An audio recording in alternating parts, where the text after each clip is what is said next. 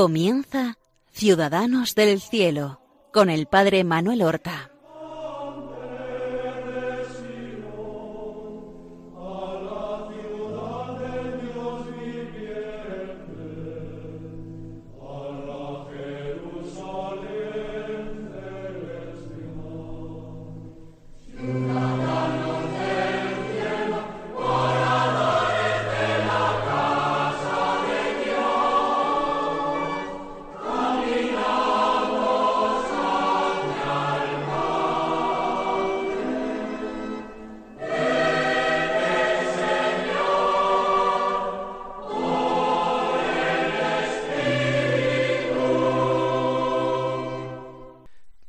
Buenos días, mis queridos amigos, oyentes de Radio María y seguidores de este programa Ciudadanos del Cielo.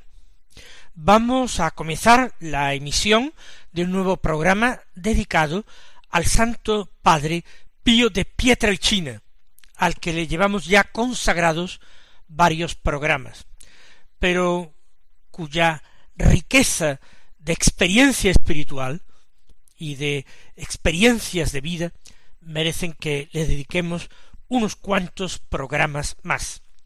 Hemos dejado a nuestro querido Padre Pío, todavía en su época de estudiante de filosofía, cuando ha tenido el primer fenómeno de bilocación, cuando el Señor permite que el diablo le atormente, le perturbe, le quite el sueño, le golpee y le atemorice.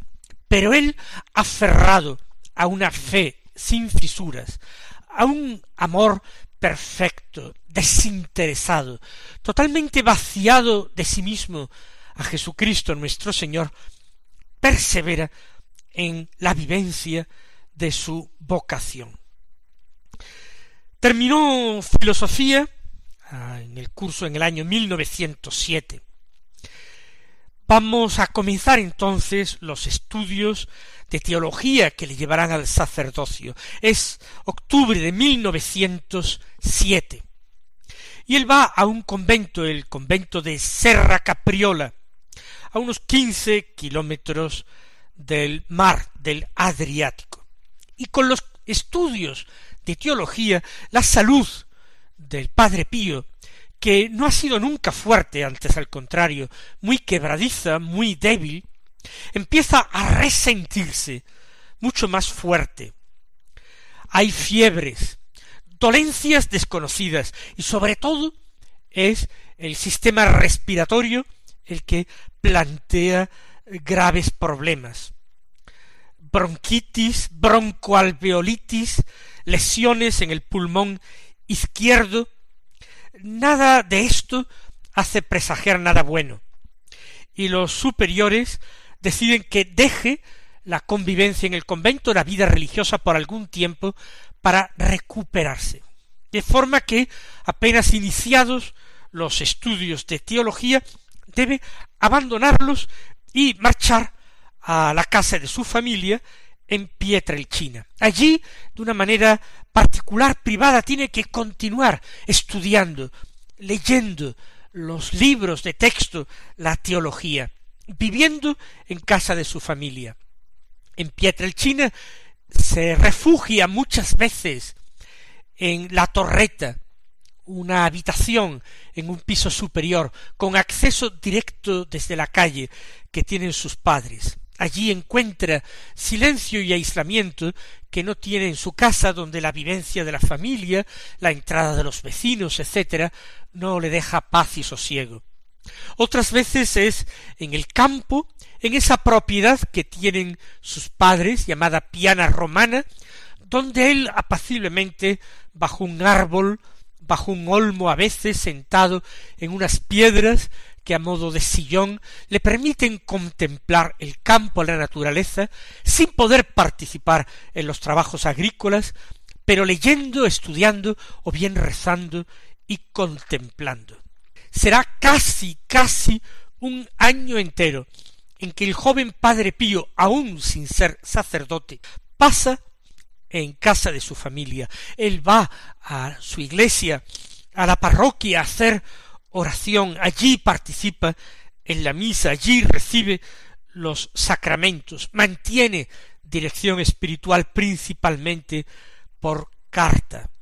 Al cabo casi de un año, en noviembre de 1908, va a continuar sus estudios de teología y le mandan al convento de Montefusco, que está cerca de la ciudad de Benevento, en noviembre del 1908.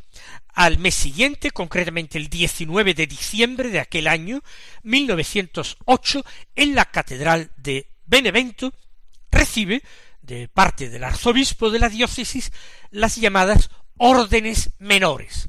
Todavía no eran sacramento, pero eran los primeros pasos para eh, recibir el sacramento del orden.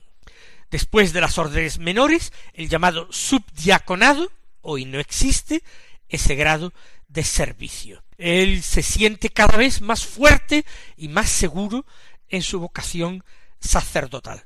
Sin embargo, la salud, eh, aunque ha mejorado algo, le permite reintegrarse de nuevo en la vida comunitaria, en las prácticas de la vida común, sin embargo no es perfecto. Allí en Montefusco, uno de los profesores, el padre Bernardino de San Giovanni Rotondo, originario de este pueblo, al que un día irá el padre Pío, le dice que él dice en un informe que hace del estudiante que no se distinguía por su inteligencia. Eso sí, se distinguía por su comportamiento, siempre humilde, dulce y obediente. El que no destaque por su inteligencia no quiere decir en absoluto que no sea un buen estudiante. Es buen estudiante, pero no destaca especialmente por los estudios más abstractos, más conceptuales. Le gusta más, por ejemplo, la Sagrada Escritura, algo mucho más concreto, que le permite además ponerse en contacto con Jesucristo, con la revelación de Dios. Es, no lo olvidemos, humilde, dulce y obediente. Yo diría profundamente obediente. Al cabo de sólo seis meses de haber reemprendido los estudios sacerdotales, sólo seis meses después, 1909, a mediados de 1909, otra vez tiene que abandonar el convento porque sus, pulmones, su sistema respiratorio, están gravemente enfermos, no puede hacer vida regular, se fatiga muchísimo, respira mal, y de nuevo deciden enviarle con sus padres a Pietrelcina. Aunque algunas veces regresará de nuevo al convento a uno u otro donde le manden, en perfecta obediencia, lo que es cierto, estamos en 1909, es que se ordenará sacerdote en 1910 y todavía hasta 1916, al cabo de siete años, ya digo, salvo breves y cortas estancias, permanecerá todo este tiempo en Pietrelcina en el domicilio familiar. Todo esto plantea problemas enormes, problemas de vocación, juicios duros de algunos superiores que piensan que él se ha acomodado a la vida de familia y que no quiere las austeridades de la vida capuchina, de la vida del convento. Allí le cuida su familia, le cuida su madre, su padre solamente estará un breve tiempo con él, porque partirá de nuevo a Estados Unidos a una segunda emigración. La salud no mejora en Pietrelcina, eso es lo peor.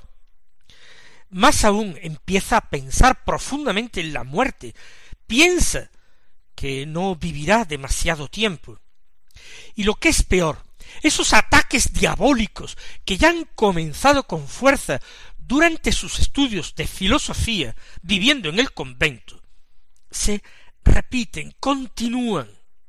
Fíjense que en una ocasión debatiéndose entre estas dudas, él mismo lo cuenta, él mismo lo cuenta. Se presentó el padre Agostino de San Marco y Lamis, eh, le viene a visitar es un fraile con el que él confronta las cosas de su alma.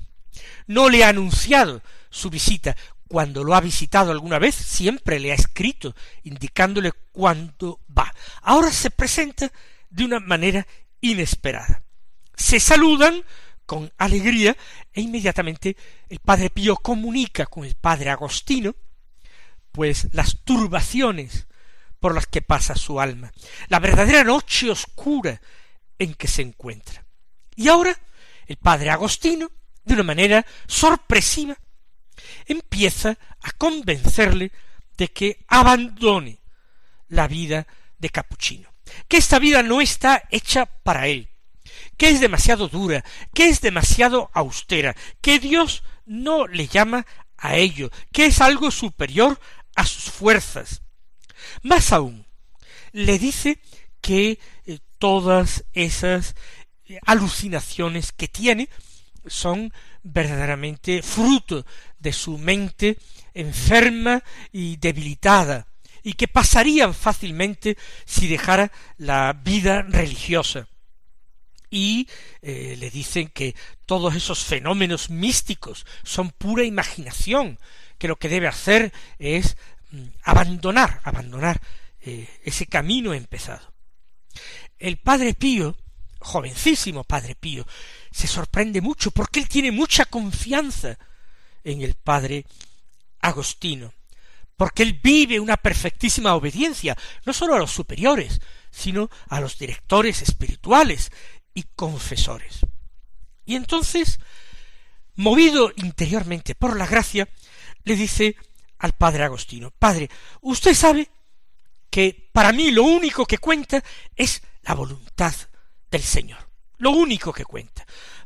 Pues bien, para yo reafirmarme en esta disposición, para tomar con paz esa decisión que usted me sugiere, sea la que sea, yo le pido simplemente que conmigo ahora grite muy fuerte, ¡Viva Jesús! Según la narración del mismo Padre Pío, este aparente Padre Agostino de San Giovanni Rotondo desapareció. Se desvaneció en su presencia, con lo que entendió que era una sugestión diabólica, que había aparecido bajo capa de bien y de piedad para ayudarle en su turbación y en su noche oscura, y que no era sino un espíritu maligno que de una forma muy distinta, no a golpes, con aullidos, con gritos, con terrores, sino con aparente dulzura, sentido común, buen juicio, trataba de apartarle de su vocación. La vida en Pietrelcina transcurre así. Muchísima gente, aun antes de recibir el sacerdocio, acude a él en busca de orientación espiritual, porque ve la santidad, el recogimiento. Este jovencísimo fraile es muy distinto de otros que, ya siendo incluso sacerdotes, no son como él, no viven como él, no oran como él. En el año 1909, en el julio, en el mes de julio, va al convento de Morcone, donde él había hecho su noviciado, y allí va a recibir su ordenación de diácono en julio. En noviembre de ese mismo año y diciembre dura unos dos meses, va a un curso de teología moral en otro convento cerca de Benavente, pero siempre regresa después a Pietrelcina. Todavía no tiene veinticuatro años, pero su delicadísima salud le hace temer por su vida y lo que quiere es ordenarse sacerdote para al menos poder morir como sacerdote de Jesucristo. Qué amor tan grande al Señor, qué vocación tan decidida. Si no puede vivir como sacerdote, al menos poder morir como sacerdote y ofrecer al Señor esa ofrenda perfectísima de su propia vida, aunque sea celebrando una sola misa, en la que Él el sacerdote oferente, unido a Jesucristo, también se convierte en víctima que se ofrece con Jesucristo al Padre para la salvación del mundo, para la, la, redención de los hombres. Este es su deseo. Pero canónicamente estaba establecido que el presbiterado, el sacerdocio, no podía ser recibido hasta los veinticuatro años. Él todavía tiene veintitrés, pero cree que la muerte se le acerca. Y por eso escribe y su mismo padre espiritual acepta interceder por él y le piden al provincial de la orden de los capuchinos que pida a las autoridades de la Santa Sede una dispensa especial para poder ordenarse antes, es decir, todavía con veintitrés años. Concretamente se le pide que se le dispensen nueve meses en atención a su salud que hace presagiar lo peor.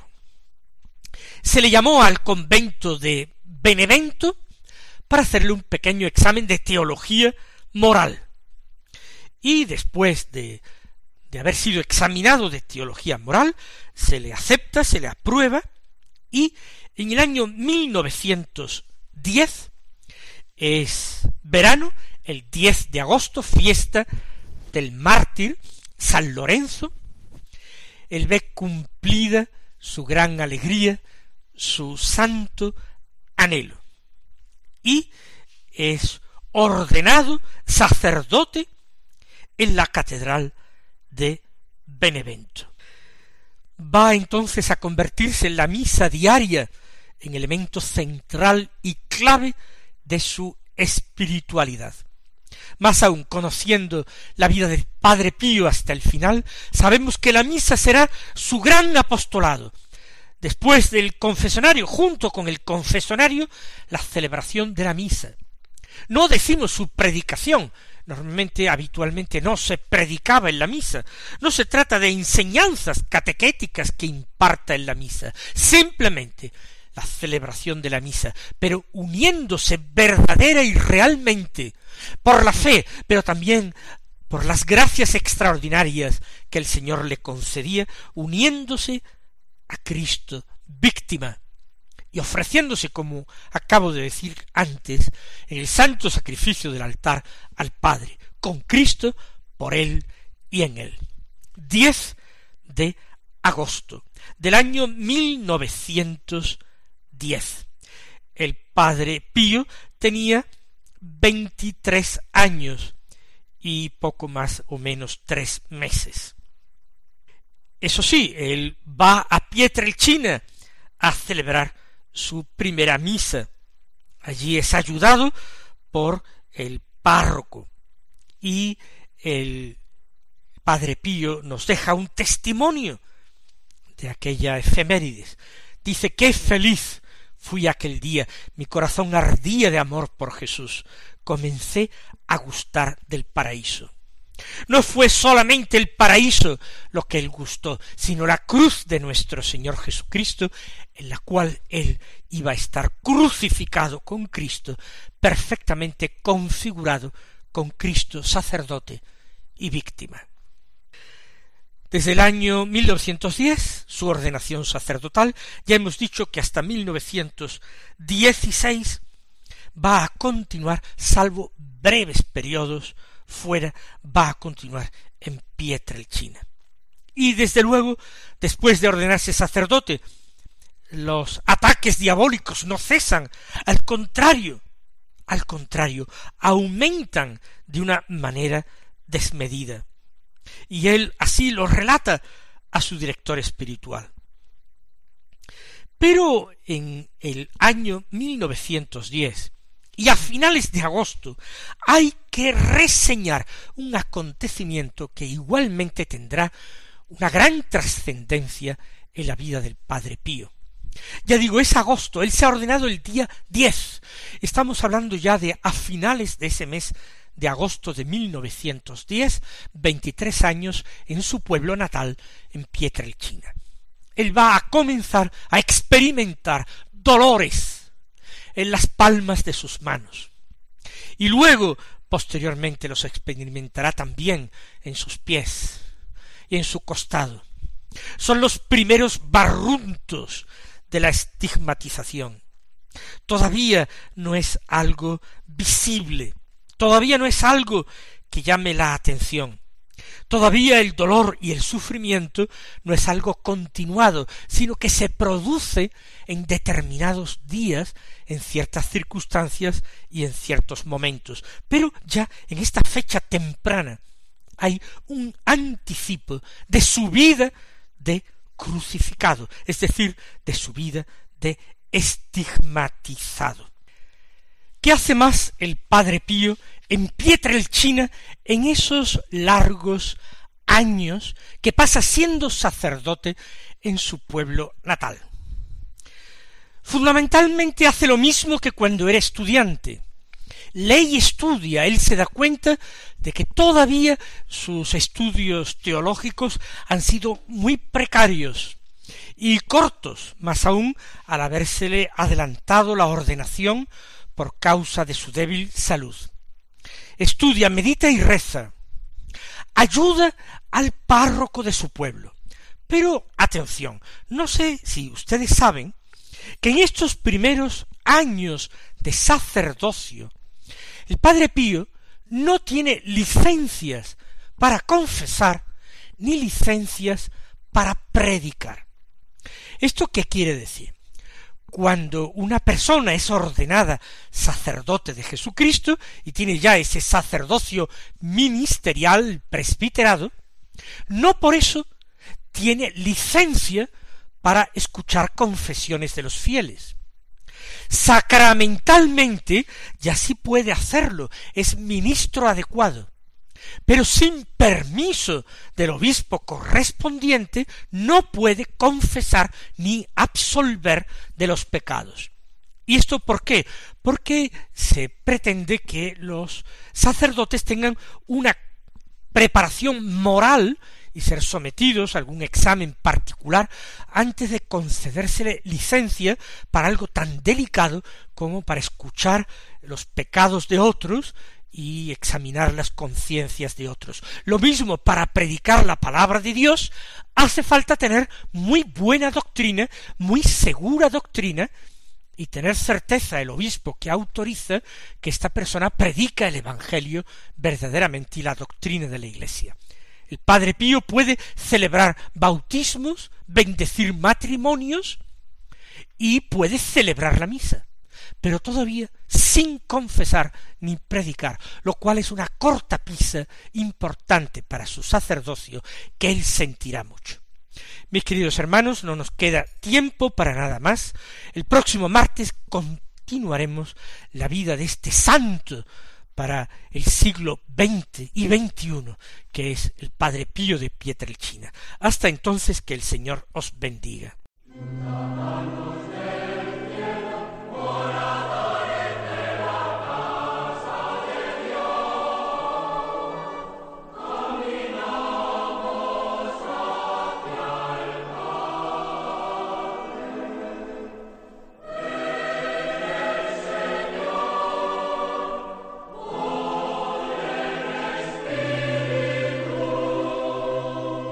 Han escuchado en Radio María Ciudadanos del Cielo con el Padre Manuel Horta.